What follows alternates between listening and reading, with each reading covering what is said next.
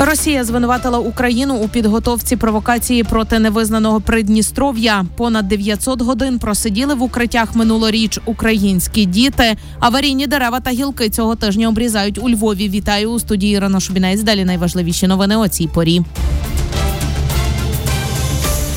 Підступна тактика Росія звинуватила Україну у підготовці провокації проти невизнаного Придністров'я у заяві, яку оприлюднило Міноборони Федерації, йдеться про те, що нібито підрозділи збройних сил України переодягнені у форму російських військ інсценують наступ на Молдову із території Придністров'я. У склад цих підрозділів будуть залучені бійці націоналістичного формування Азов.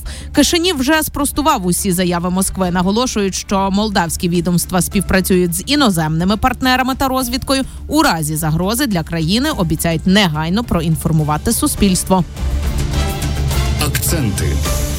Наробили біди майже 80 тисяч воєнних злочинів. Росіян зафіксували правоохоронці в Україні за час великої війни. Найбільше постраждали Донецька, Харківська, Херсонська та Київська області. Саме там окупанти найбільше тероризували людей, мародерили, руйнували будинки та мінували землю. Ще приблизно 70 злочинів зафіксували у Львівській області. Пов'язані вони здебільшого із обстрілами. Російські снаряди влучили в критичну інфраструктуру та дороги. Також уламки пошкодили цивільні об'єкти. Акценти.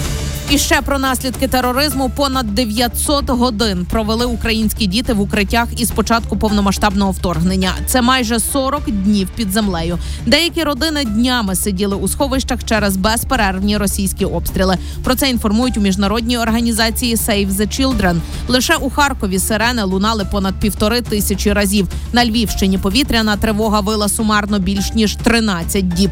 Нагадаю, завтра Росія може завдати нового масованого ракетного удару. Тож людей закликають не нехтувати сиренами і спускатися в укриття. Акценти. Для безпеки аварійні дерева та гілки цього тижня обрізають у Львові. Роботи проводять у всіх районах міста. Насамперед обрізатимуть гілки, які нависають над лініями електропередач. Це для того, щоб під час сильного вітру вони не порвали кабелі. Також комунальники будуть викорчовувати пеньки від обрізаних чи трухлявих стовбурів. На їх місці навесні посадять нові дерева. Людей закликають не залишати автівки там, де працює техніка. Обрізане гілля може пошкодити вашу машину. Акценти. Благодійна гра львів'яни зможуть зіграти у шахи із відомими гросмейстерами. Буде орієнтовно 100 дошок. Позмагатися із досвідченими шахістами зможуть діти та військові. Сеанс одночасної гри проведуть наприкінці березня у Львівському палаці мистецтв. Вхід на подію вільний, але ви зможете задонатити будь-яку суму на допомогу армії. З ким саме зіграють львів'яни, розповів співорганізатор події Адріан Михальчишин. Будуть приймати участь наші легенди Марта Літинська, Олександр Білявський, Олег Романишин. А також звичайно, ми запросимо іншу легенду. То є українською, я би став ісландський гросмейстер Маргір Петерсон. Незабаром відкриють форму для реєстрації. Про старт повідомлять на Фейсбук-сторінці Адріана Михальчишина. І це всі повідомлення о цій порі. Наступні акценти слухайте менш ніж за годину.